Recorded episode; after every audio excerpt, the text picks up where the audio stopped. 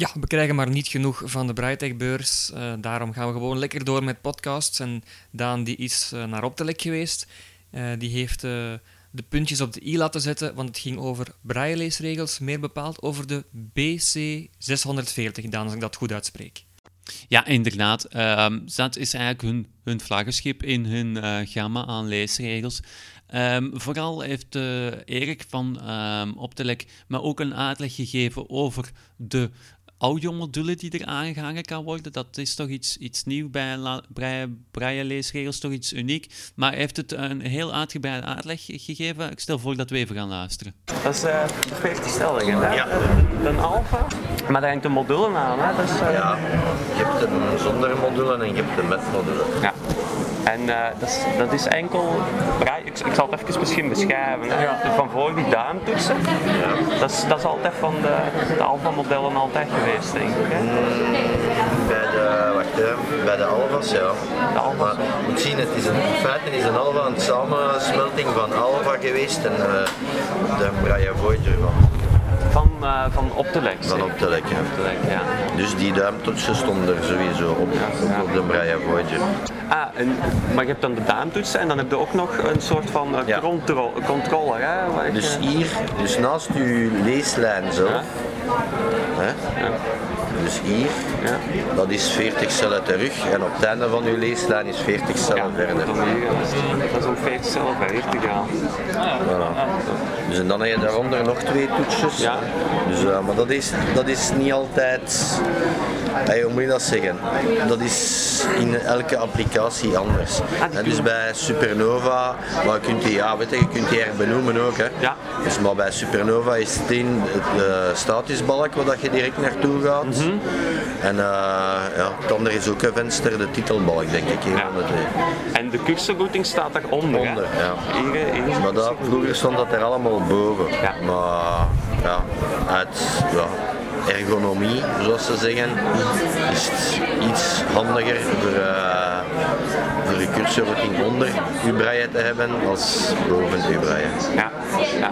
En dan heb je onder de toetsen heb je ook nog een padgedeelte. Een padsgedeelte of zo. Ja, een smartpadgedeelte. Dus dat begint met 3 horizontale streepjes. Ja. Dat is de shift-tab, ja, meest linkse. Dan heb je 1 horizontaal streepje altoets. Dan heb je pijltjes toetsen. Ja. Pijl omhoog, pijl omlaag, pijl links, pijl rechts. Ja. Een entertoets in het midden. Ja. Dan heb je daarnaast 1 verticaal streepje, de escape toets. En dan heb je daarnaast 3 verticale streepjes, dat is een tabtoets. Dat is een tabtoets, oké. Ja. Dat is eigenlijk de leeslijn zelf, hè. En daarboven heb je dan ook nog die dok dat je daar kunt aanhangen, dat zijn dan braille toetsen. Ja, dat is, in feite is het gemaakt om je volledig, met je leesregel volledig je pc te kunnen bedienen zonder dat je klavier nodig hebt. Ja. Ja?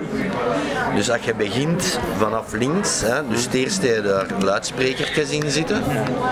Dan heb je een vierkantig toetsje, dat is de control toets. Dan heb je puntje 7, 3, 2, 1. Spatie. Ja, spatie. Daarboven heb je nog 2 vierkante toetsjes. De Windows toets, de Enter toets. En dan 4, 5, 6, 8. En dan ook nog zo'n Alt toets. Ook nog eens de Alt. Ja. Ja, dus sommige knoppen staan er wel dubbel op, als je die erbij neemt dan... Ja, maar dat is alleen een alt-toets dat er in feite dubbel op staat. En waarom? Dat heeft meer te maken met... Die alt-toets wordt ook gebruikt voor notities te maken in uw alfa zelf. Ah, er zit ook een notitiemodule in. Er zit ook een notitiemodule in. Ja. Dus dat je de toetsencombinatie van je smartpad doet, is het smartpad 2 en smartpad 3, dus dat is 1 horizontaal streepje, 1 verticaal en pijl omhoog. En dan komt er rechtstreeks in je dingen terecht, in je notitiefunctie. Ah, dat is maar dan moeten wel die dokter aan hebben. Ah ja, dat gaat wel moeilijk worden. Nee, anders... Het is daarom dat 2 keer de alt op staat. Waarom? Omdat de mensen die dat niet hebben... Maar ik raad altijd de mensen aan van de twee te nemen. Gebruik het niet, weet je, we halen het er gewoon af. Het is met twee lijstjes. Nee, niet afklikken. Ah. Hier bovenaan. Ja. Wacht hè. Ja. Dus hier. Voel je dat? Ja, zo'n klein gaatje. Ja. Dat is mijn inbussleutelke. Ja. En je hebt er maar twee. Ja. Dus mijn klein inbussleutelke wijst dat los en je haalt het er gewoon af. Ik zou dat ook in principe kunnen doen eigenlijk. Klein, dus mijn klein schroefdraaier. Een inbus. Kennen dat? Zoiets zeshoekers. Ah, maar dat is ook... Ja, okay. Dat is zo een lang stukje met een klein kort stukje in een hoekje. Ja, ze gebruiken dat ook voor meubeltjes in. Ja, juist. Zoiets, ja. Ik denk zelf dat ik er eentje bij heb.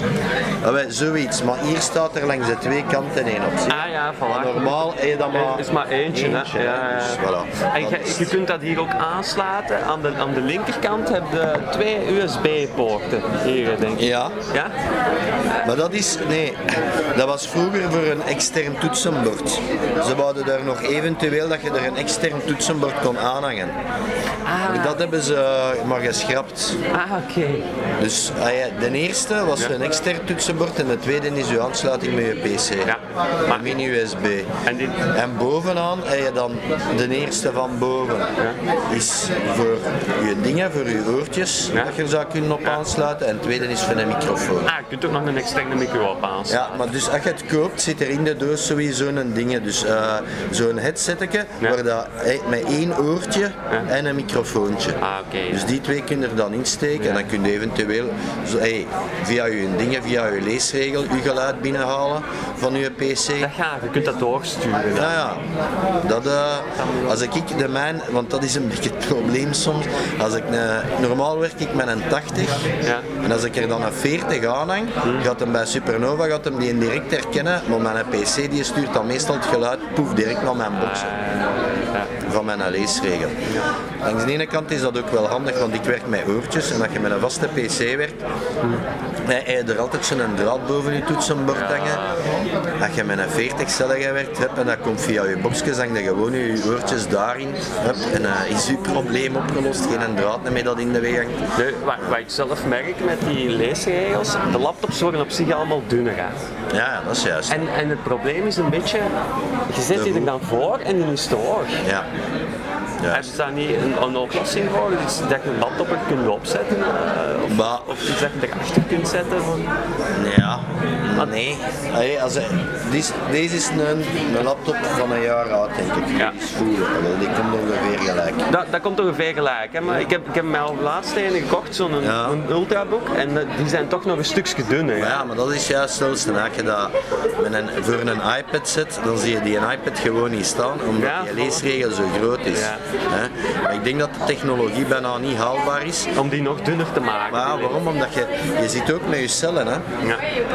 Dus hoe kleiner dat je je cellen gaat maken, want er zit ook een systeem in dat dus moet naar boven duwen. Hè?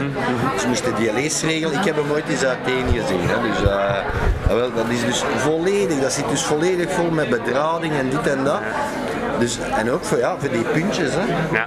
Dus je hebt al een bepaalde ruimte nodig, hoogte nodig, voor die puntjes naar boven te duwen. Ja. Ik denk dat we het belangrijkste over die lijst staan hebben, Stijn. Ja, ik denk het. Deze podcast werd gepubliceerd op het Tech Touch platform. Voor meer podcasts gaat u naar onze website via www.tech-touch.net.